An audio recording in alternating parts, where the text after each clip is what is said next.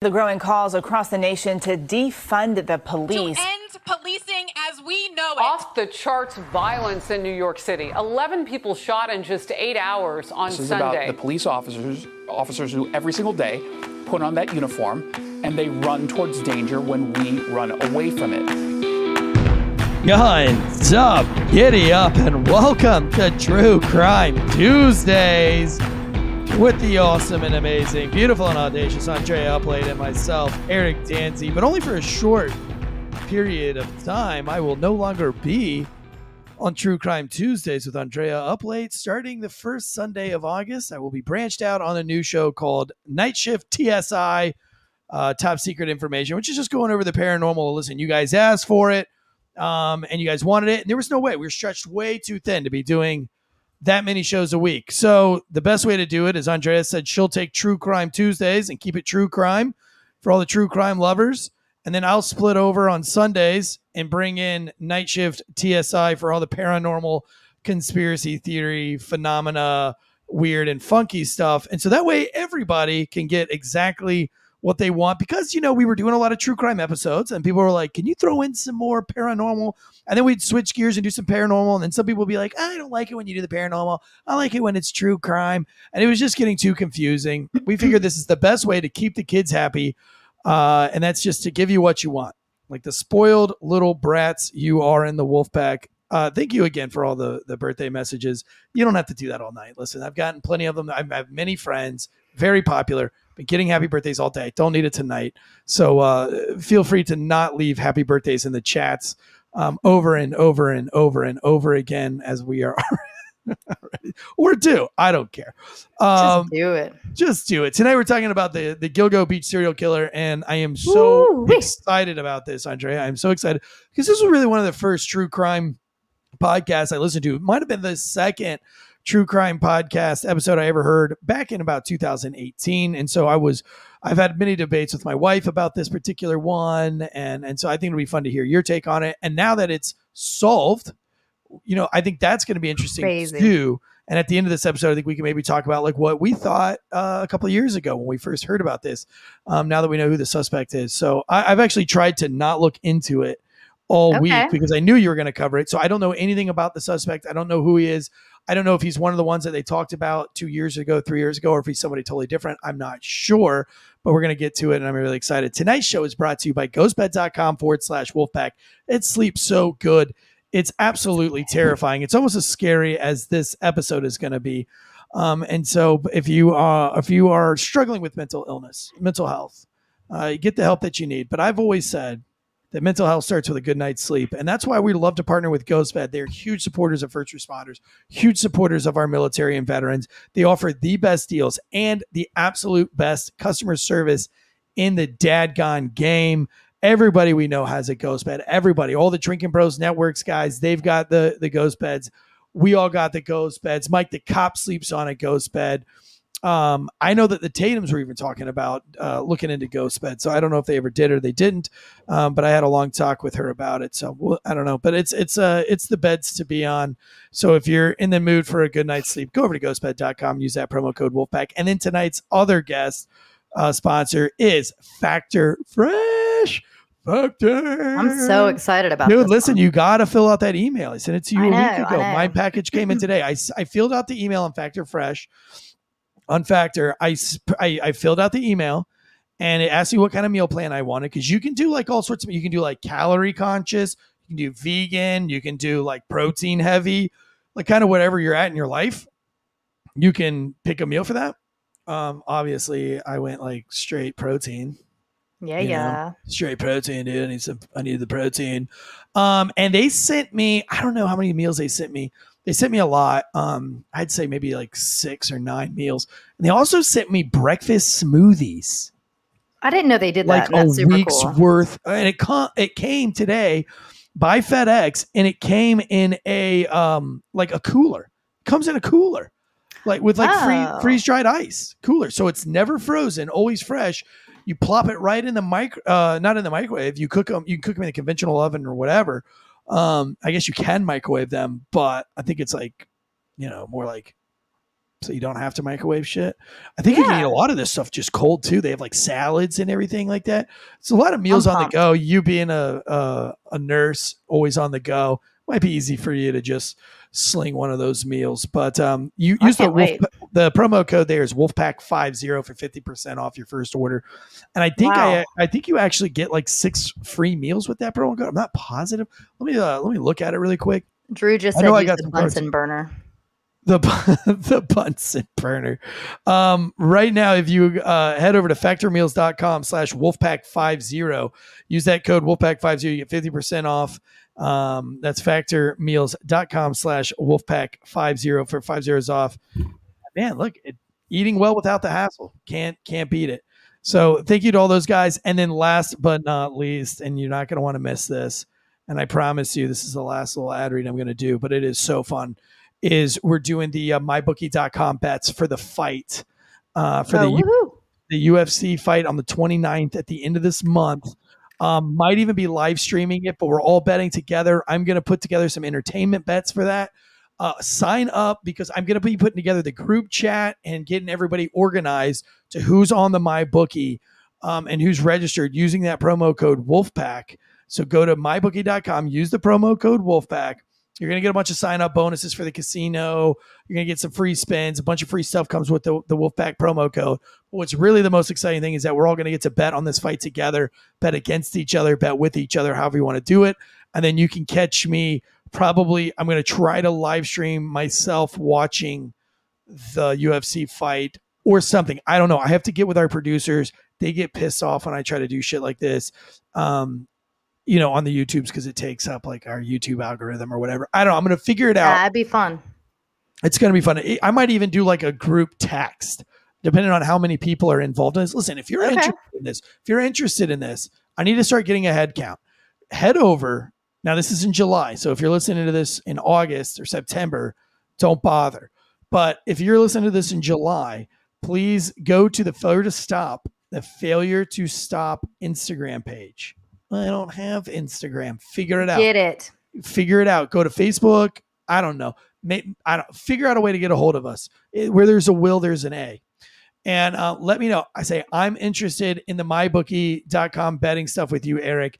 I might put together just a group chat and we can all group chat that night and that night alone. So I'll have a phone number. I don't know how I'm going to do it, but I'm going to do it with you, the Wolfpack. And I think this is going to be fun. And I'm really excited that my bookie partnered with us. So, um, other than that, is there any true crime news? I know that this is a big, long story. Yeah. So, t- today's true like crime have- update will be the actual case that we're covering. Okay. Perfect. Perfect. I will go And- over just the tiniest bit. Oh, go ahead. I'm sorry. Now, I do have one question. Is this this all probably started as early as 90, the early 90s? So how are you gonna how are you gonna go through what's popular and what's not? Or do we know if these were the same murders that were in the 90s as were in the 2000s? So you just bring up a couple of wonderful points. When I was thinking about what pop culture reference I wanted to use, I chose to go with 2010 when a big something happened. You're right. The case potentially dates back to the 90s, or does it? So we're going to talk about that as well. Is that the same case or not? Um, but if we look at 2010, uh, you know, the mid 2000s between 2000 and 2020, I just can't. I don't know. Maybe I had little ones at home. I don't know. I just, but I don't think much about it, and they didn't seem very um, exciting. But the California Girls music video came out from Katy Perry. Sex in the City 2. Do you remember the movie 127 Hours where the guy goes hiking and has to like his arm? cut his arm off. I got to to- meet yeah, that guy. I think that was to 2010. yeah, that guy uh, was a guest speaker at Sear. I think it's the same guy. Oh, interesting. Yep. Um, the Twilight Saga Eclipse came out. John Krasinski and Emily Blunt got married. They are still the best, I think. I hope. Uh, Justin Bieber released "Baby, Baby, Baby." Baby, baby, baby. Uh, Black Swan came out. Prince William got engaged to Kate Middleton. I don't care. Despicable Me and the introduction of Minions. Kate Middleton. She's the, they're the ones that live in Santa Barbara. No, that's her no, that's sister. crazy. Kate.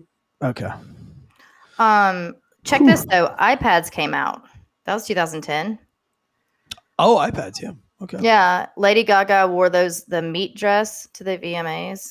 Mm. Inception was in the theater. Okay, that's that. Guys, this case Inception tonight- wasn't that huh? great of a movie. Completely overrated movie. I'm not going Mm, to get they into did it. talk about it a lot. Not gonna not gonna get into it. But um, did not really enjoy Inception all that much. Um, yeah, it's just a weird mind. Yeah, it's a weird brain one. Okay, you guys, if you haven't heard, latest breaking news was this past Thursday night, July 13th, uh, 2023. If you're listening to this in the future, uh, an arrest was made in connection to something referred to as the Gilgo, G I L G O, Gilgo Beach murders. Um, Now, on can along- I? I know I'm not going to interrupt you the whole night. I'm not going to do it. But I do Okay. have to interrupt you on this one part. I, do- I just have to. Okay.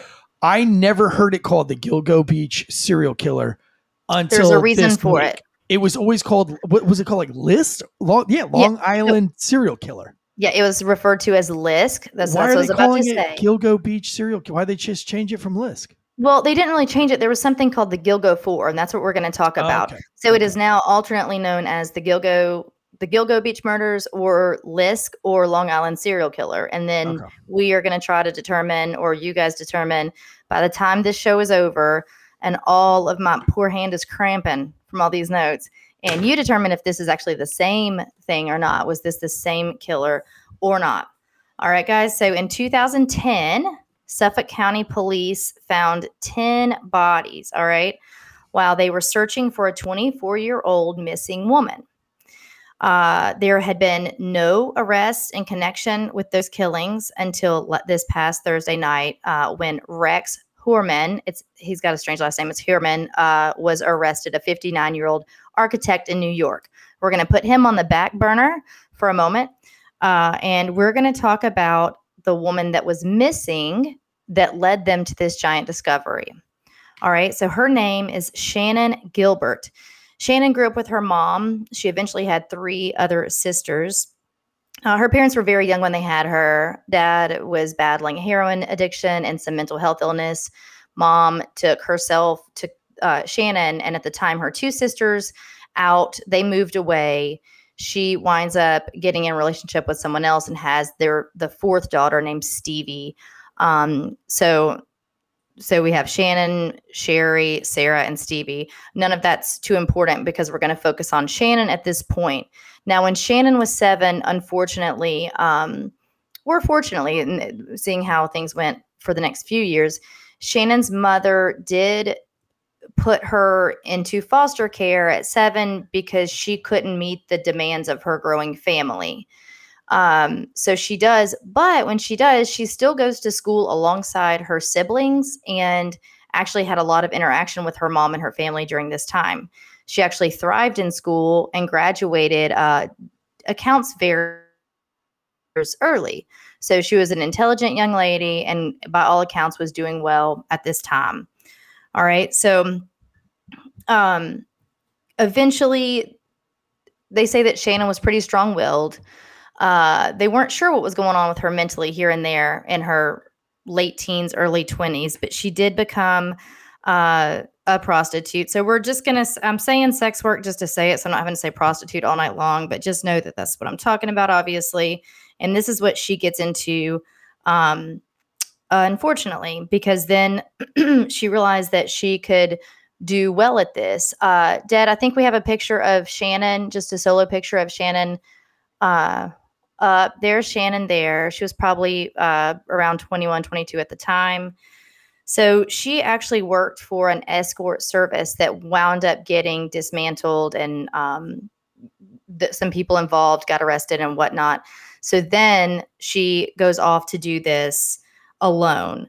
So she had a boyfriend named Alex Diaz. Alex was known to be physically abusive toward uh, Shannan. In fact, one time he open palm slapped her in the face so hard that she had to have surgery to place a plate in her lower jaw.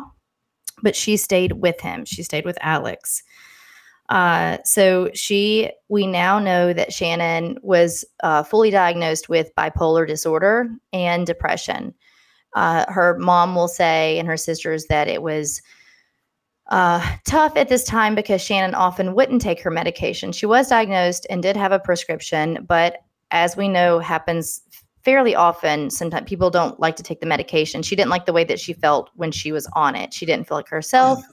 So I'd she have to often imagine it's hard to take the prescriptions and you're also probably taking lots of other drugs too.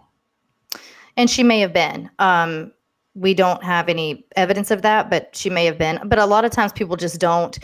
Different it depends on your illness not necessarily with bipolar disorder. With that i think a lot of times you you have these manic phases and depressive phases and the medicine can mellow you out to the point of just like like so flat that people don't like that feeling and then don't take it. Um because like when they're good they're good right? Until they have an episode generally speaking. And so they think that they can be okay without it. Yeah. um, so her family states that she was not consistent with taking her medication. And like I said, she didn't like the way it felt. So she decides to um, start working with her boyfriend, Alex, in the sex work stuff, right? So now she no longer works for this company that is the um, escort service, meaning that he essentially is finding clients for her. Now, again, she's not beholden to him. She's not standing on a corner. Uh, I think she had a pretty high rate, and her operation was that she would go to the client's home uh, and then come back. So she actually had a driver that would take her back and forth to these places. We'll talk about him in a moment. But she also decided to sometimes go off on her own and find clients. And when she did, she didn't like to often tell Alex about this, but that way she could get the money and full on uh, keep 100% of the proceeds at that point, right? And that's a So- crazy thing about trafficking and human trafficking. 'cause I think they, they count this all in human trafficking, but They do. it is um there's like a jealousy between oh i mean we call him the pimp right i mean like Sure. that's pretty, basically what he is Yeah. but whenever they start going off on their own like that it really enrages those guys and there's we i i've Well, taken so many calls that yeah it really it goes back and it's really a trafficking thing Mhm. um and it, it's a really sad life to get caught up in. You said Alex is the one that broke her her jaw Yeah. at one point, and so the fact that she can't get away from this Alex dude, you know, it, it's just so par for course with that Yeah. kind of industry. I think that's why it's so important. You know, people talk about like legalizing it and things like that, and there's a lot of arguments, but you know, as generally as speaking, it's not a officer, it's such victimless hard- crime. That's the thing. It's not Right. usually a victimless crime. Right. so. Yeah. Yeah. It's it's really hard. Um, it- it's it's really hard as a cop when you're you're working all of these these angles, and uh, and you know and it sucks because they get caught up with a guy like Alex. You Yeah. know. Yep. Hmm. Exactly. So, like I said, sometimes she would arrange her own work aside from Alex. So, on the evening of May 1st, 2010, uh, this was one of those occasions. Shannan responded to a client that reached out to her on Craigslist. and she used her driver, Michael Pak, to pick her up at her request. Now, Dad, we have a picture of the driver, Michael Pak, and of the client, the Joe, if you will. In fact, his name was Joseph. Um, and they will be some key players in a minute. I think I titled it driver and client, actually. Um, anyway, we'll put that on the screen in a moment. So Michael picks her up and drives her to Joseph, Joseph Brewer's home, and he lived over on Oak Beach. All of this takes place, guys. We talk about, yeah, that was it. Um, yep. So on the left, we have Michael Pak. He kind of looks like a dude you don't want to mess around with too much. That was her driver. And on the right is Joseph Brewer. He was a man who uh, lived in a nice neighborhood, and neighbors had said that they feel like he's used the services of escorts before based on the hours that they've seen cars come and go. And this was no different uh, than that time.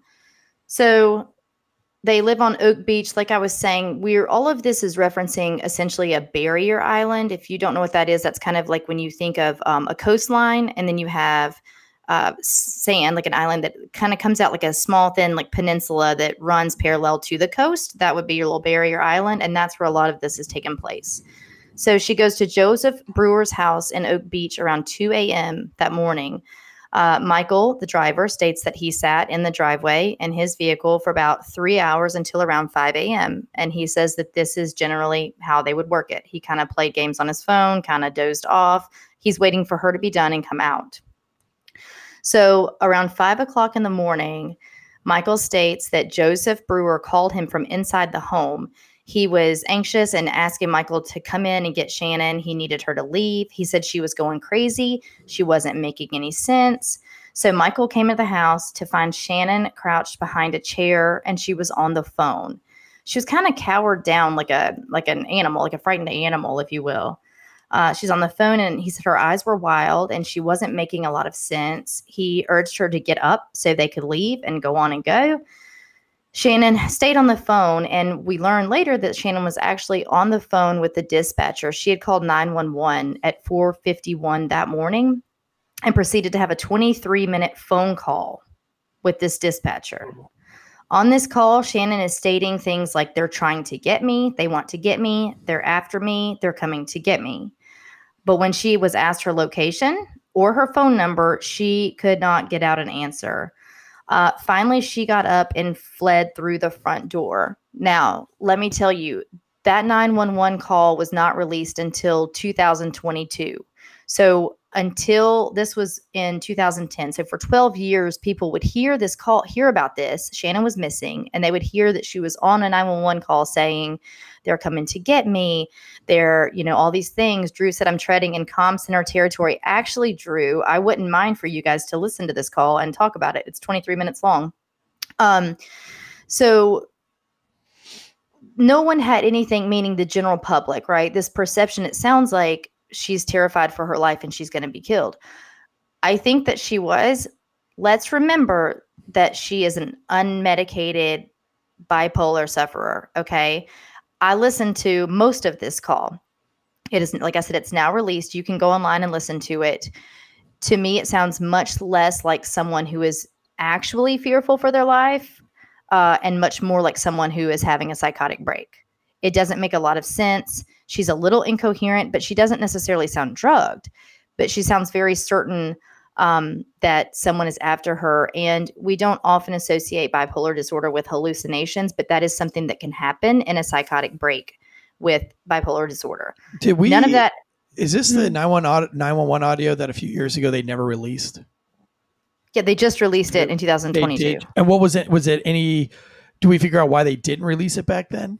Because I I remember think they were treading like, lightly. Thing. I think that was like the big thing, right? They were Yeah. like, "What are the I- cops trying to hide?" You know? Yeah, I think they were treading lightly. I think it's just kind of like there's a few things we didn't know that we know now. right, right. That little by little they, and I think that they actually, when they released it, I think it's because they thought it would actually help the case at that point. right. now, Um, if I remember correctly as well, did they go out to get drugs before all this happened? Didn't they pull? Did she not pull in or something like that? And then they left, which normally doesn't happen. But he, she left with with Joe, and they went and presumably went and got drugs. Like that's what I've the driver so, assumed. I've not read that anywhere Okay. at all whatsoever. Um, so like I said, that was a 23 minute phone call to 911. You guys listen to it, see what you think. It's interesting. My personal opinion is it does sound more um, psychosis induced than drug induced or like actual like that people are actually after her. So she gets up, she flees, like runs between the two men that are kind of standing there talking to her, uh, runs out the front door, kind of down the street to one of the neighbors on the street. She immediately knocks on the door. This man's name is Gus. Gus was an older man, I think in his 70s at the time. He was already up for the day. It was 5 a.m. So he was shaving and getting ready for the day. So he opens the door. She busts in, uh, sits on his chair. She's saying the same thing to him that she had said on 911. Like, they're out to get me. She's inconsolable. He can't calm her down. So he calls 911. You know, he doesn't know what's going on. Um, and he's trying to explain to 911 what she's saying. Uh, and then she proceeds to go to, uh, she finally flees his house. And then she knocks on a woman named Barbara's door. Barbara was startled awake at the knock. So she just called 911 before she opened the door. You know, she didn't know why someone was banging on her door so early. And uh, she, meaning Shannan, fled again and just takes off on foot. So it took about an hour to respond to the call. This early on caused some hiccups or some hangups, some frustration in the investigation, but we learned later why. The reason is because the Suffolk County PD uh, said that Shannan would never give the dispatcher her location, which she didn't. The dispatcher asked multiple times, like, Where are you? Can you tell me this? She would say, Are you in this county or that county? What is the phone number you're calling me from? Every time she would, Shannan would say, I'm sorry, what? What? They're after me. They're after me. And then she'd ask her a question, Huh? I don't, they're after me. So it's almost like she didn't even understand what the question was, nor did she give an answer. So the Suffolk County PD said that because of this, evidently the dispatcher transferred the call to the New York State Police. And it says that the former Suffolk County Chief of Detectives, Dominic Varrone, stated that they knew nothing about Shannan's call for almost a month. I mean, like the actual local PD. So it took forever for the state police to get this call and try to respond, right? So, um, so about a month later, they learned about the call. What brought police in at all to the Oak Beach neighborhood was when Gus Coletti, that neighbor, called at 5:21 a.m. So he stated he got Shannan to sit down. He tried to calm her as he called 911. And at the time, she fled again. Like I said, she then went to Barbara's house. Barbara also called 911. These are the calls that got local authorities to the neighborhood. So they start looking for her, trying to figure out what's going on. Uh, you can actually hear Shannan knocking on the door in the call that Barbara made to 911 in the background. So when she fled Barbara's residence, she wasn't seen again. So she never came home. And Alex, her boyfriend, if you remember, the one that cares so much about her, uh, did reach out to Shannan's, that was sarcasm, guys, Shannan's mother to let her know um, that he hasn't seen her. She hasn't come home. It's like the next day. Her mother's name is Mary. Mary filed a police report, a missing persons report at the time. But like I said, a month into that search is the first time that Shannan's 911 call was actually linked to her and her being missing. All right. So the search continues for Shannan Gilbert, but and that was in May, guys, May of 2010. So it's been months and months. Now it's December of that same year, December of 2010, December 10th. Uh, during a search for Shannan, and they were doing some like scent trainings with cadaver dogs and using that as an opportunity to also continue to look for Shannan's body. Uh, one of the day, one of the dogs hit on something in the marsh. Police do find skeletal remains. They're hopeful that it's Shannan. It would make sense based on where it was located. The remains were wrapped in camouflage burlap sack. All right. So they start to process these remains, start to figure out that scene, see what's going on there. And then three days later, on December 13th, as they're out in the field checking out more of that area, police find the remains of three more bodies. Whoa. All right. Three more. They were also wrapped in the same burlap. They were fairly evenly spaced from each other. They were all determined to be young women that were sex workers that advertised their services on Craigslist and Backdoor and those were Backpage, those types of things, just like Shannan did. Okay. So all so they have all this stuff in common with Shannan, but none of these women, none of these remains were Shannan's. Um, excuse me. So their names were Maureen Brainard. She was a 25 year old who had been missing since 2007. So for three years she'd been gone. Melissa Barthélemy, she was a 24 year old who had been missing since 2009 for the last year. Amber Lynn Costello, who was 27 and been missing since September of that year, and Megan Waterman. Um, due to the fact that they were all in their 20s and all escorts and all disposed of so similarly, they were called the Gilgo Four. So that is to answer your question at the beginning. That's kind of when that coin they were kind of coined the Gilgo Four meaning at least the four girls. Um, they've been called that to this day. Uh, one of the four, Melissa, had something strange happen. So early on, when her family was still looking into her case as a missing persons case, and long before they knew that she had been murdered, uh, her sis, Melissa's sister Amanda, got a phone call well, when Amanda looks at the phone, it shows Melissa's number calling her. And so she's ecstatic. Her sister has been gone. She's been missing. They've been terrified and worried. But she gets this phone call, and the call said, like I said, it was coming from her sister. Excuse me. However, when she answered the phone, it was a man on the other end. He asked if Melissa was there, and then he said she, he knew she wasn't. Uh, he asked Amanda if she was a whore like her sister he went on to taunt her, to taunt Amanda, and he took her. Um, he told her of all the things he was doing to her sister sexually, unfortunately. These calls started to come multiple times over the next few days, but the police could never actually track a location um, for these calls. So, whenever they would try to pin down a location later, it was always somewhere incredibly public and saturated with people. So, think Madison Square Gardens, Times Square, these kinds of places.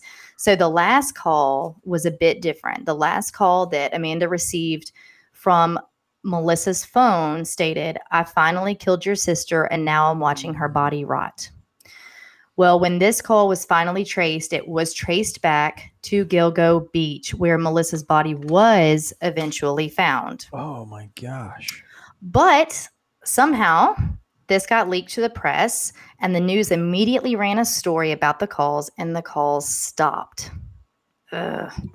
So now that was getting into the winter. So now things are slowing down. The winter was pretty harsh, um, weather was pretty tough. So they kind of slow down things, like I said, over the wintertime, and now it's March of 2011. In March of 2011, police are out there looking around the area and they find a skull, hands, and a forearm. This was about three quarters of a mile from where the original four girls were found.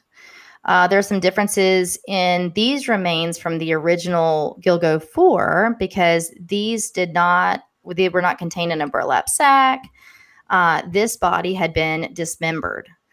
Uh, so something crazier happened. Police were able to link these remains that they just found in March of 2011 to a torso that had been found eight years earlier in 2003 in an inland city named, excuse me, uh, Manor, or yeah, Manorville. So these were the remains of Jessica Taylor.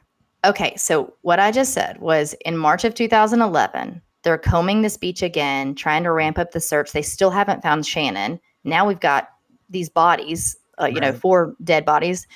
Uh, and so, in these weird phone calls, they find pieces of a body, hands, forearm, a skull, and they DNA link it to a body, to a torso that had been found eight years prior. On Um, a different again, beach. Well, inland. So it was Oh, in a inland. town actually near the New Jersey or the excuse me, the Long Island Expressway. It was not even close to hidden. It was in fact quite a few feet away from a wood line on a on a path where a dog walker uh, came across the torso. It was it was nude and it was wrapped in clear plastic. Uh, They Oh. found out that this was the remains of Jessica Taylor. Jessica was a 20 year old sex worker.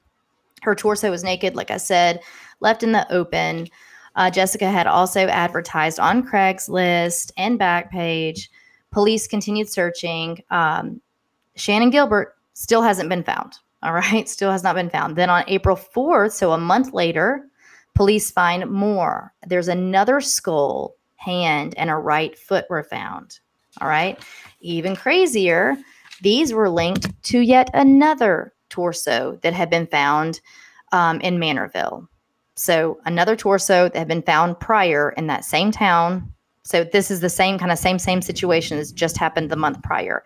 This was the torso of Valerie Mack, and that her torso had been found 11 years prior in the year 2000 by hunters. So these remains of body parts, hands, feet, skull, forearm, are found within a month of each other, but the torsos they belong to had been found eight and 11 years prior. Right. So the Okay. other bones had just kind of like washed Yeah. up or maybe they've been drug off by animals or something like that. So like it's easy to say that like sometimes bones might like a forearm bone might just kind of like no, roll no, up they, on the they beach had somewhere. been dis well, they had been dismembered is the point. So I they had you. been, you know, intentionally cut up, torsos placed out in the open, right and then many years later, Okay. the extra stuff washing up, right? washing up. But like my point being that like bones of somebody like one single bone could wash up on the beach. Sure. And then if somebody found said bone and then never reported it to the police and kept it in a Ziploc bag in Mhm. her pantry, might be difficult to solve that case. That's also true. That would make it Right. difficult, I think. Um, so she was actually known as the Manorville Jane Doe for almost two decades. This is an interesting one. We've talked about advances in technology and um, genealogy databasing. So this second set of remains that belong to the torso from 11 years prior, um, like I said, her name was Valerie, Valerie Mack. It wasn't until 2000, uh, I believe 22, that they were able to positively identify her and they did it through a genetic search through a genealogy database. So she was unidentified until just about a year ago. So that's interesting. Um, but so now we're we're racking up the bodies now guys. We it's starting to a lot of things are happening. This is all in the same strand of a barrier island So if you picture the barrier island, if you were to look at it like, uh, yeah, you you've got in succession. So you could say either south or west if you're picturing a map. Um, Jones Beach, and then Gilgo Beach, and then Oak Beach. They're kind of in that order. They're no longer. It's no. The, the cases we're talking about today, five miles would be about the widest range, and honestly, most of them are much closer together than that. All righty. so that same day, on April 4th of 2011, y'all stick with me now, the remains of an Asian male and the remains of a toddler were also found. So now in March, we have bits and pieces of a body that belong to a torso. In April, we have bits and pieces of a body that belong to a torso. And along with that, we have this Asian male and this toddler, remains of a toddler. Now, keep in mind when people are Jane and John Does and things like this, they have to think of names for them. They refer to um, this young man as Asian male is the like the name for him here, and the baby was Baby Doe um, until we can try to identify them. So the baby was between a year and a half and two and a half years old and was very near the remains of a different female. So initially, authorities thought that that must be her baby, but DNA testing shows that it was not, in fact, her baby. There, there was no link there at all. The Asian male would have been between 17 and 23 at the time of his death, and they believe he would have died up to a decade before he was found. Mm. He was around five six. He was slender. His remains were intact, but he was missing some of his teeth, and he was dressed in women's clothing. Okay, so this is going to be interesting in a moment. Unfortunately, uh, he is still one that has not yet been identified uh, to this day. So, again, remember him because we're going to come back to this. So, then on April 11th, two more sets of remains, you guys keeping up, were found. These were found on Jones Beach, a bit of a southern portion of that same barrier island. One set of a woman's bones and jewelry uh, were found. She wound up being linked to the baby. That's the baby's mother. So she was mm. found on a completely opposite side of the beach. Um, and the other skull that was found belonged to a set of legs that had been washed up on the island in 1996. I did one. This guy's killing everybody, but did you say he killed a child, a baby? Yes. So a toddler. So we have two outliers. We have a toddler and a male. Yeah, but right? the, ma- the male was dressed in women's clothing, so I kind of guess how that happened. Well, you'd be surprised, but yes. Um, so at this point, we have the the. I'll just try to catch you up. We have the Gilgo Four. So we have the four girls that were found together initially, and then we have, um, and there they are. We've got their picture up on the screen, guys. I'll put this on Instagram tomorrow uh, or the next day. Then we have the the two sets of partial like body parts remains, and then we have the Asian male and the toddler, and then we have two more sets of remains. All right. So was that two, four, six, eight? No, 10. Now we're up to 10. Yeah. We have 10, uh, 10 bodies at this point, none of which, we'll keep saying it right, are Shannan. Mm, we still okay. don't know what in the world happened to Shannan, but she fits all of these profiles. Shannan's the one that's running around with like a chicken with her head cut off. Yeah. Calling 911 all over the place. After her. Yeah, mm-hmm. yeah, gotcha. Right. So the last one I just said was a skull that was belonged to a set of legs that had washed up in 1996. So we are taking it way back now. It's getting these cases are getting older and older and older. So and this was 2011. So what? So for 15 years, you know, the skull was found 15 years after the legs of the same person. Yeah, and this oh. place has like lots of tides. It's marshy. Like this is literally a picture of that strip where all the bodies were found. Um, well, and there's actually yes, and on the, the actual area where they were found, yes, on the other side. So right. not like somewhere you want to vacation and put your beach chair out on. Right. It can get super entangled and vines and barbs and brush, yeah, and it's pretty nasty. That's a picture of the site that mm-hmm. I was able to pull up. But yeah, just marshy, swampy, mushy. Mm-hmm. Too far north for alligators. But if that was Florida, it would have been full of alligators. Yeah, it's a mess. So now we have, like I said, the Gilgo Four, the two sets of remains whose torsos were elsewhere the boy and the toddler, the toddler's mom, and the other remains. So a total of 10 bodies, but still no Shannan. So at this time, local police thought they were searching for one person, while the D- the district attorney thought that there were two different killers. We're going to explore those two angles here in a bit, but at this time, this caused a little bit of friction between the DA and the local police department because they were just kind of working on two different theories. So on December 13th of 2011, uh, just before the victim's family members were going to hold a vigil because now it's been about a year since some of the last remains were found. The family members are coming together to hold a vigil. Uh, and actually, Shannan Gilbert's mother is with them. She's kind of, she's obviously invested now, right? These bodies keep washing up, they keep being found. I think she's certain one of them will be her daughter eventually. Mm. She's with them to hold this vigil. And in the hours that led up to it, to them all getting together, police stated that they found the remains that could be those, in fact, of Shannan Gilbert. Shannan's mother, like I said, was there. So they walk her to the back porch of Dr. Hackett's house. Eric and I talked about this earlier for her to be kind of out of the way, but still be there and observe um, the excavation there and the, the exploration even of her mm-hmm. remains. So we are going to discuss him in a moment. Shannan was found face up. Her jeans were off. Authorities do believe that her jeans looked like they were removed by Shannan herself. The autopsy was inconclusive, but the running theory was that we know that she suffered from bipolar disorder. The running theory is that she suffered a bipolar psychotic break, ran into the woods. We knew she was running from people anyway. They said that even in May, sometimes the nights out there on the island can be very, very cold and they think that maybe she suffered from hypothermia, therefore removed her pants, tripped, fell, and succumbed to the elements, or potentially drowned in about six to eight inches of water. This is a tidal marsh. The water's going to come in and go out. So even if water was not over her face when they found her, six hours later, there would be as the tides change. Now I remember, I, I remember vividly. I, I don't think you can go look it up, but I do remember that at one point the driver was nervous because Shannan went with this guy up the street, and he wouldn't tell the police that they bought drugs, but he said that like he assumes that that's what they're doing.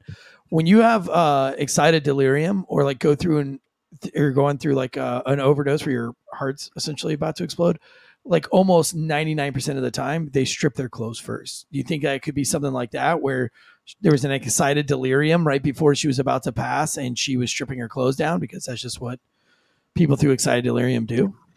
Um, okay, yeah, two things. So first of all, again, I mean, I read and read, read. I'm not saying you're wrong. I just never saw anything about the drug portion. So yeah, if that's the case, that well, they wouldn't put it out. I remember, so I remember the crime junkie saying that they wouldn't say because I they no didn't longer know. rely on them. We've right, I got it, I got it. But there was a part of the the thing where they she and the man left together, and the driver didn't like it, but they never would say what they went to go went to go do. Okay, like- sure. But let's just say that, she, but, but let's course. just say that it was drugs. If it was drugs, it could easily maybe that's why she stripped off the clothes, and we wouldn't have to go through the hypothermia. Right, because May's not really over. Like, I mean, maybe it gets cold. Long Island, though, guess, on yeah. water. Yeah, yeah, Yeah, yeah. I would think because so. In April it was even. I mean, Yeah. shit. In June, it was And keep cold. in mind, though, I don't. We can't say for sure about the drugs. We can say that we know definitive, definitively that she had a pretty heavy case of bipolar disorder, and she was not medicated. So that is a very plausible theory. Yeah, I, I don't know that I've ever break. had an interaction with a a call girl that what that that didn't actively do drugs. I mean, it's hard to find a lot of strippers. That I'm not saying drugs. she didn't, but I'm just saying it also easily could be a psychotic break since we be, know yeah, that she yeah. suffered from that. Yeah. You know what I mean? Yeah, Um, so when they find her, the only bone missing of note was her hyoid bone. So you guys, it's like a U-shaped little bone oh that's uh, in your neck, in your throat, um, just above your larynx. Uh, this could have been carried off by animals, right? Explore all the thoughts. Anything could have happened. It is dainty. It is small. It could have gotten whatever. Um, but it's also the bone that is damaged during manual strangulation as a cause of homicide. So later, her family hired an independent party to conduct a second autopsy. It was still a bit inconclusive. All they could say was that they can't rule out strangulation, but they also couldn't list it as a cause of death. So back to Dr. Hackett. The Well, somebody in the chat says, wouldn't they be able to tell if she drowned? They'd find water in her lungs. One, I think, I don't know. It was a while. I mean, I don't know that she had lungs still when they found her. It had right? been 19 months later, so that tissue was completely compromised. gone. Yeah. And, and this is like marshy salt yeah, she's water, in salt water. just like Yeah, This that's a great is- question, but it had been like I think yeah, 16 or 19 months later. that they could probably find, you know, She wouldn't have all had that the, tissue. Think about all the crabs that would have been crawling on that body, and and Well, the, and it's you know all the sh- the bugs. Right. It's through over a full year of seasons. So summer, Yeah, all the things. yeah, Yeah. all no, the that there was no good question, but yeah, there there'd be no tissue there now. It'd be pretty rough. Um, so back to that Dr. Hackett, right? So he is the one who Marie or Mary, excuse me, that's a picture of Dr. Hackett. Mary, Shannan's mother, was escorted to his porch when the her body, her remains were being excavated. This is very interesting. So he was a prominent doctor in town, had lived there for around 25 years, practiced. Uh, he raised a family there. He was married with children. He was head of emergency medical services. Like he was the guy that if anything happened around town and they needed, that's your guy, that's your doctor. Everyone knew him well. He worked alongside, um, I can't say alongside the police department, but he might be kind of a go to call here and there. Uh, in the days following Shannan's disappearance, so many, many months prior, Dr. Hackett called m- called Mary, Shannan's mother, to talk about Shannan. Mary will say that he called her two or three times. She said he stated that he ran a home for wayward women and that he was concerned about her. He then denied ever calling the mom. He said, I never called her. I don't know why she's saying that. I don't know why she would make up this story about me. I never called. But then his phone records corroborated exactly what Mary was saying. So now he has to admit to the fact that he did call her. So now he's saying, okay, yeah, you know what? Now that you mention it, um, I did call her, but I was just expressing my concern over Shannan's whereabouts and the fact that she was missing and wanting to express my condolences over their sorrow Do you think he, he, said that he'd drunk? been in uh, he said that he'd been in bed all night with his wife and that he he has been cleared by authorities isn't a suspect the family did go on to file a wrongful death lawsuit against him though and that is actually in fact as far as i know still pending What? um, they think that he strangled her they think he drugged her and brought her in his home and strangled her i'm not going to get into that we don't even have the time for that Oh, theory crap. but that's what they think happened the reason that sounds weird to me first of all listen the guy sounds like a weirdo i did read mu much more about him than matters right this moment because we've got so much else to Yeah, yeah, cover yeah. but the police did say that they knew him they knew him to be overactive in a lot of the stuff they were doing like he always wanted to like call family members. He was not always very honest. Uh Mm. come to find out he had like there was like fraudulent prescription stuff he was starting to give out. Like so he was just a super like not a good guy like weird not a great doctor not trustworthy. So what we've said time and time again you know being an oddball being a weirdo being you know angry and aggressive and uh, whatever doesn't necessarily make you a murderer. I don't know I, I don't like the look of this guy like the idea of him at all he creeps me out but I don't know if he did what they said because she was running on foot away. We have multiple witnesses that saw her. We, we know that she was doing that, right? So then what so he would have just happened to know that she was running toward the marsh Right. where his house leads up to or he was in town and found her and brought her back there like I don't know about that theory. Like I, Yeah. I think he's a weirdo. I, I wouldn't put it a lot seems like him maybe probably, like he was laying in, in bed, like he just popped his Ambien, and, you know what I mean, and like was just about to fall out, and and you know didn't turn his phone off and had a little Ambien, yeah, I mean, or phone like call. if, you know what I mean? right or like i'm think i guess i'm thinking out loud now like what if she got she was still disoriented and she knocked on his door but then what it turns into him strangling her like it just i don't know that doesn't hold a lot of weight with me but i, I don't know um so in 2015 all of this started remember in 2010 in 2015 the fbi took over the case they had tried previously, but had been denied over and over again. So, this is interesting. They did take over one day after the former police chief was indicted for what they called at the time civil rights violations and conspiracy. His name was Burke, and Burke was sentenced to four years in prison for assault and conspiracy. He had also been in trouble for drinking and driving while on the job and having inappropriate relations with sex workers. So then, when the FBI tried to get involved for a few years, he blocked them at every turn. Now, Naturally. this is something that some people explore and consider uh, as an idea, a plausible idea of somebody who could be maybe uh, implicated in the case a little bit if he was having these relations with these girls that were going missing. Uh, I, I don't know how I feel about that. I'm not too sold on it, but so the FBI did get involved, like I said, in 2015. So finally, time goes, guys. This just kind of gets dead in the water. Not that they weren't working it, but there were no leads. Nobody knew anything about it. There was nowhere to go at this point. Nothing was changing. So in 2022, a separate special task force was assigned to this case and it got more gas under it and it started to be looked at through some different lenses. Um, evidently, within just a couple of weeks, I mean, a matter of days of this new task force opening an investigation, Rex Heuermann, the one who was just arrested this past Thursday night, uh, was in their sights. Like I said, he was a 59 year old architect. He had an office downtown in Manhattan. He owned his company since 1994. Early on in 2011, the FBI developed a profile on Heuermann. You know, if you've listened to the show enough, that this is one of my very favorite things in the whole wide world. Um, and again, it's a tool. It's not always definitive, but it's always very interesting to me when it lines up like this. So their profile uh, in 2011 was it said this. It said, "quote um, This is very likely an educated white male. The suspect would have a job and be financially secure. He would drive a nice truck, probably, or a car. He was likely married and unassuming." He has to be persuasive and rational enough to persuade women to meet him on his terms. Uh, most of these girls were found without any belongings, meaning phone, purse, whatever. So maybe he kept them, or maybe they met him without them and he disarmed them enough to have them feel comfortable with it.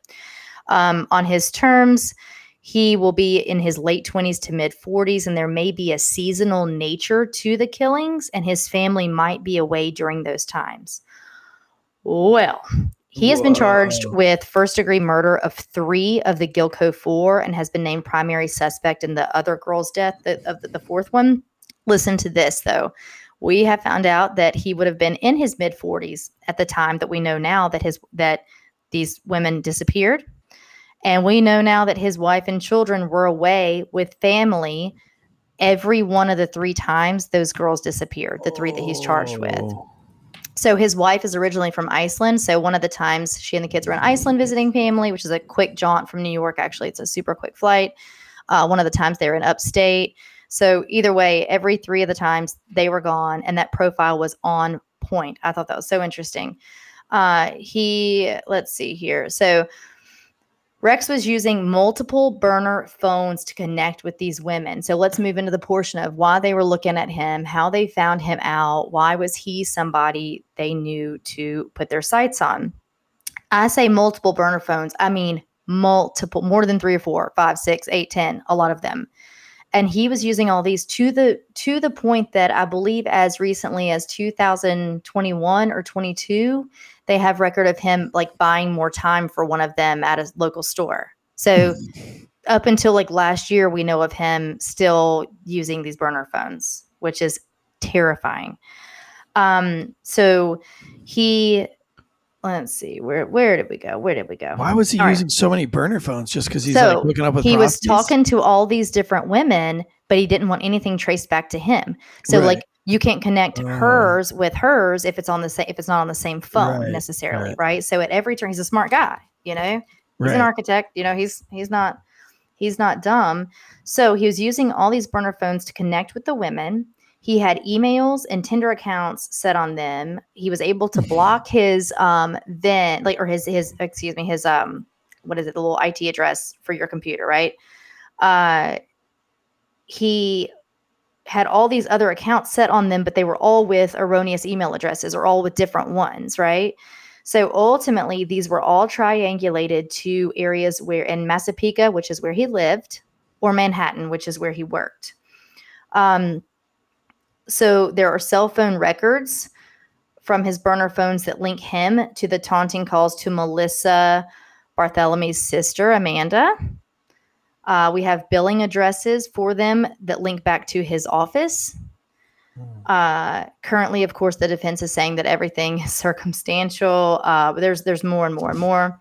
Back in 2011, witnesses a witness statement from one of the girls' pimps. This is interesting. Uh, it you know I can't say it wasn't followed up on. It just wasn't it wasn't developed. Nothing came of it. But back in 2011, a pimp of one of the girls did state that he saw the girl um, hanging around a man who he quote he said he quote looked like an ogre and he drove a Chevy Avalanche. Oh, Well, old boy drives a Chevy Avalanche. That's a pretty distinctive type of truck. Like you and know, he looks like an ogre. and he looks so reports are this man is anywhere between six four and six six and around 250 to 280 pounds. He is a giant man. Dude, he's huge. these women were tiny. These were tiny women most around five feet.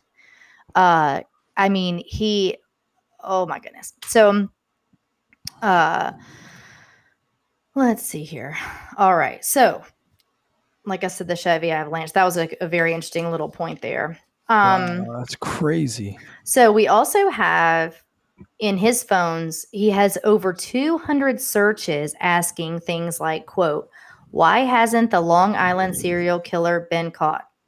How have they not traced the calls to the Long Island serial killer, etc.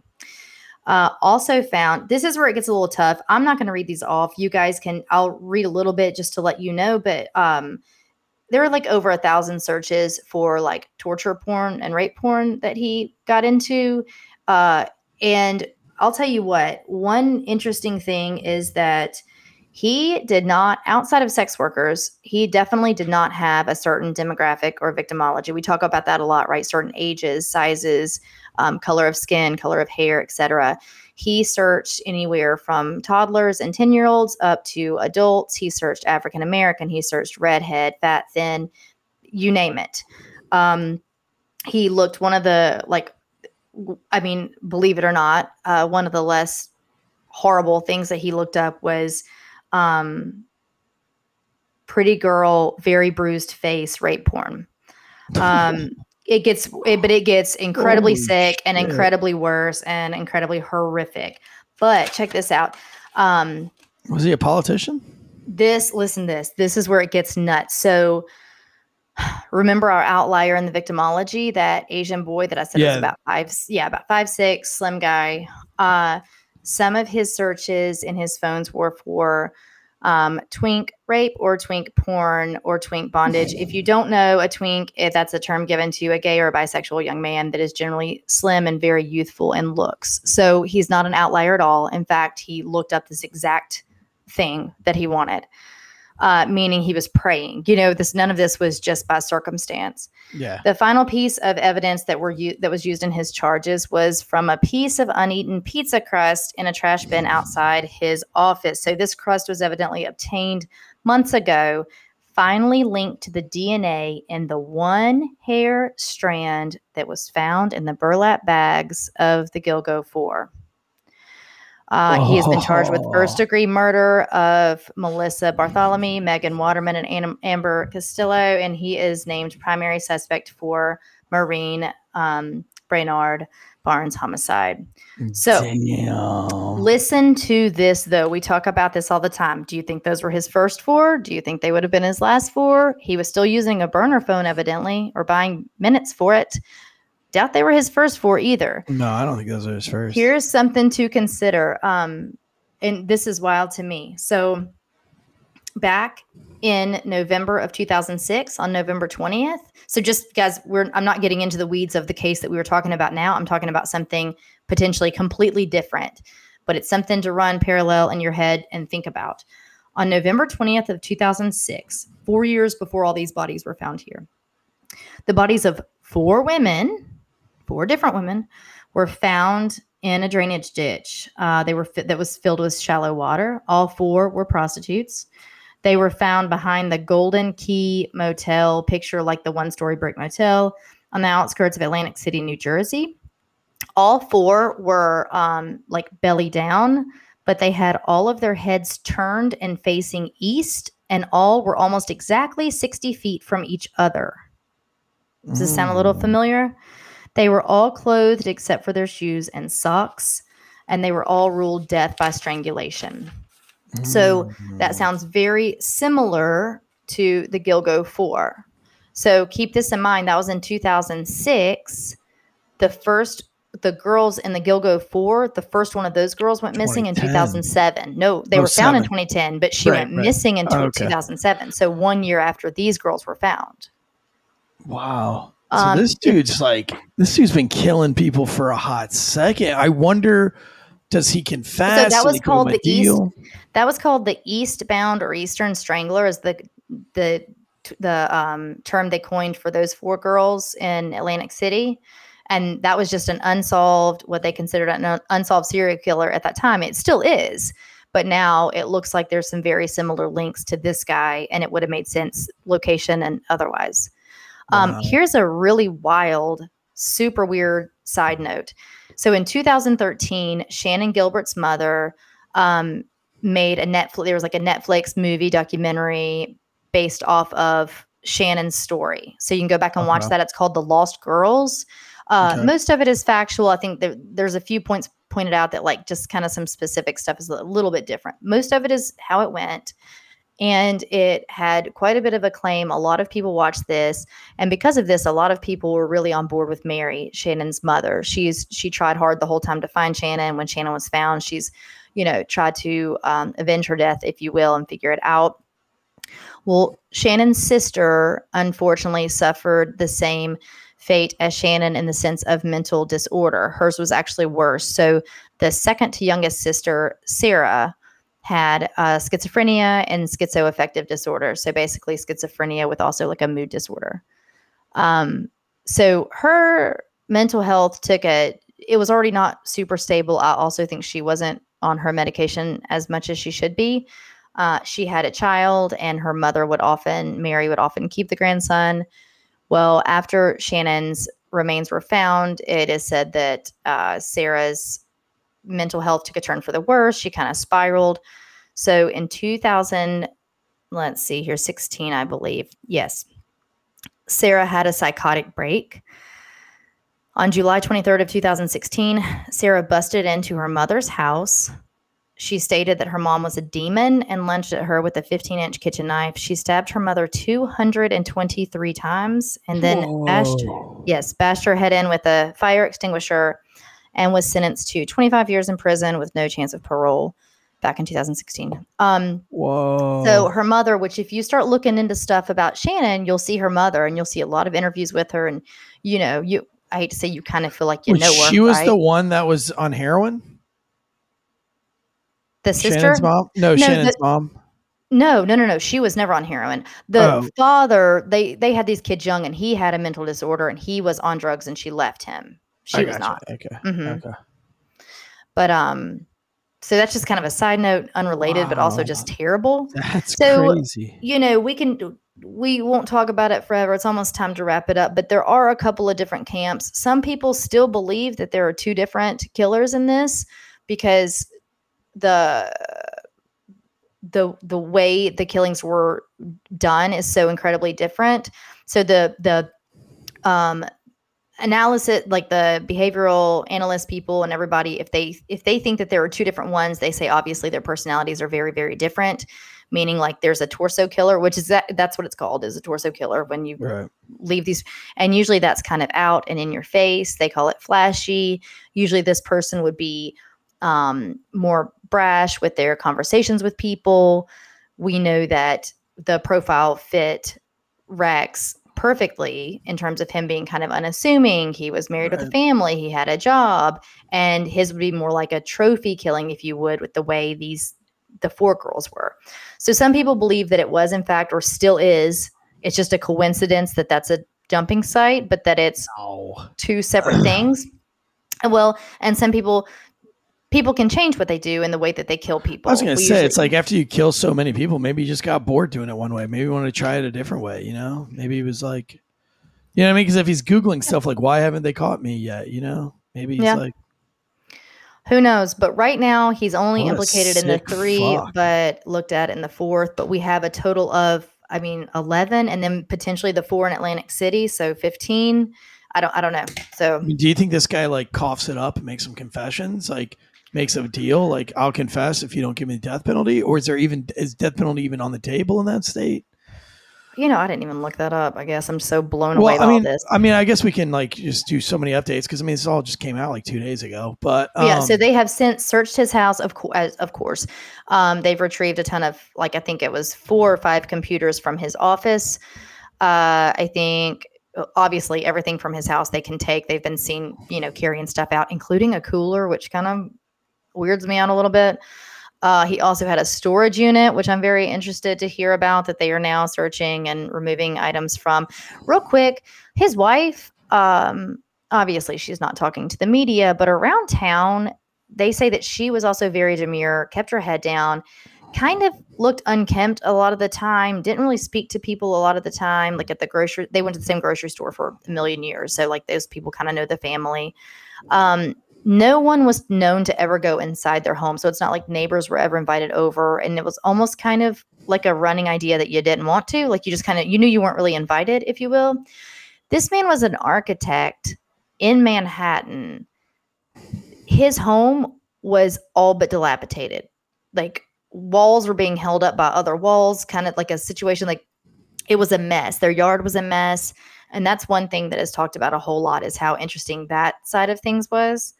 Um, but mm, I don't know. Hmm. I think that's everything. I'd be curious so to much see more, what I'm this. sure. I'm sure. I'm, I'm curious to see what this guy says in court and in trial, and I'm just. I know we're going to be following it. Show that. Hey, Dad, have you shown his mugshot yet? Because something about his eyes in his mugshot. Yeah, that's it. Oh, I don't know. It's almost like a grin. It's so weird. They said that he broke down. He said he's he of course pleads not guilty. They said he had a mental breakdown after he was arrested, but that face there, ugh, that man's seen a lot of things. Mhm. Yeah, he's so big.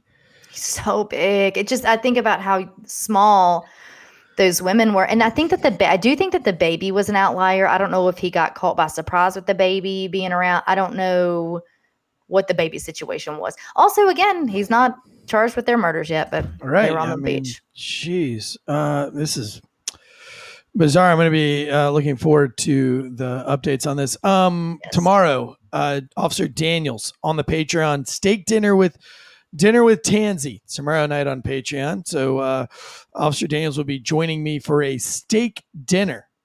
He'll be having a steak. I'll be having a steak, and we'll be having beverages, talking about all the things with Trailer Park Tammy and uh, all of his comedy stuff and what he's been doing on. So if you want to join us, uh, sign up for our Patreon. It's like three dollars a month for a bare minimum subscriber, or you can be uh, you can go a step above and and do the uh, the higher one. But uh, love to see you guys on Patreon. Did your mom hit us up on Instagram? See if you got a chance. I'd love to chat with you more, buddy, and hear all about this stuff about your wife leaving you. I'm really into that stuff. I love it when dudes' wives leave them and they're going through a really bad time. I just like Is to hear. It just makes me makes me feel better about myself. Makes me feel like more of a man. I'm just kidding. Obviously, Is that really happening? I'm kidding. yes, yeah, it's really happening. It's uh, this is what you put in the chats. Reach out to us on Instagram. I'd love to chat with you, homie, and uh, I'd love to you know just to get to know you and chat. Uh, Dimitri Litska, I ca- I can never say your name. Um, yes, the uh, bitch behind me is an evil woman. That would be Casey Anthony. Matter of fact, I just talked to some kids at my bar. By kids, I mean they were like 22, 23 years old. They'd never heard of Casey Anthony. Doesn't that make you feel old? They're yeah, like, no, never a lot of of things do. never- to be fair, Never heard of uh never heard of Casey Anthony. That's crazy. Uh, well, they're better off for it. Um, It's and then last thing tonight, we're trying to find Will Cray a uh, a girlfriend. Um, oh, we are. I didn't know that was yeah, our we're trying to trying to find Will Cray. Listen, um, it, it could be like a real. Uh, we we could have real fun with this. I, I think if next time we see him, we could like trim his beard a little bit, comb his hair, give him like a little Doesn't he look over. far, far away? Doesn't he yeah, far, like far away? Minnesota, Montana, fucking South Dakota, and there's probably not a lot of women out there. Uh, this might be one of those cases where if you're going to find love, you're probably just going to have to go He should stick to hunting out this time, there. Will Cray, Um, enjoy your. But no, I think Will Cray. Listen, if you've got a girl out there that's interested in a listen, the guy's a nice dude, really nice guy, and um, I enjoyed hanging out with him. Forty five percent degenerate, and then like 62% really well-rounded guy and then 3% chance he could be a serial killer. But it's only 3% chance. So listen take roll the dice on this guy. You, you heard it from me. I'm i'm saying he's worth it. I've met him in person at our meetup in north carolina uh, and i think he's a good guy. So uh, if you're single are you single ladies? Are you single ladies? Uh, head over to will cray hit him up in the dms dm that boy and uh, let's see if we can find him love you know um, Murphy30 Yeah. says, wasn't paying attention. Are we sending dick pics to Tansy's Instagram? Yeah, you know, uh, it's my birthday. Love to see him. So if you if you're well hung and uh, and circumcised, send it to me. If you're uncirced, keep it to yourself. I don't want to see that nasty shit. Uh, El Wall, I'm just kidding. just kidding. Uh, but anyway, guys, we had so much fun with you guys. Thank you all for being in the chats. Every single one of you. A lot of paid members in there tonight. Uh, we got Crockett Cassidy, Bosco, Tactical Dude as usual. TJR, thank you so much. Corn Pop was a bad dude, joined us again. I haven't seen him in a hot minute. Dmitry Litovuzk. And, uh, you know, just it goes on and. I'm not going to keep scrolling up forever. Digimom and Meat Potatoes, all things. We'll see you guys again tomorrow at noon for last call with myself and Deadleg, and then tomorrow night for steak dinner with Officer Daniels on the Patreon. Until next time, guys, guns up. Thank you, James Russell, for the happy birthday there. Guns up and giddy up. Good night, y'all.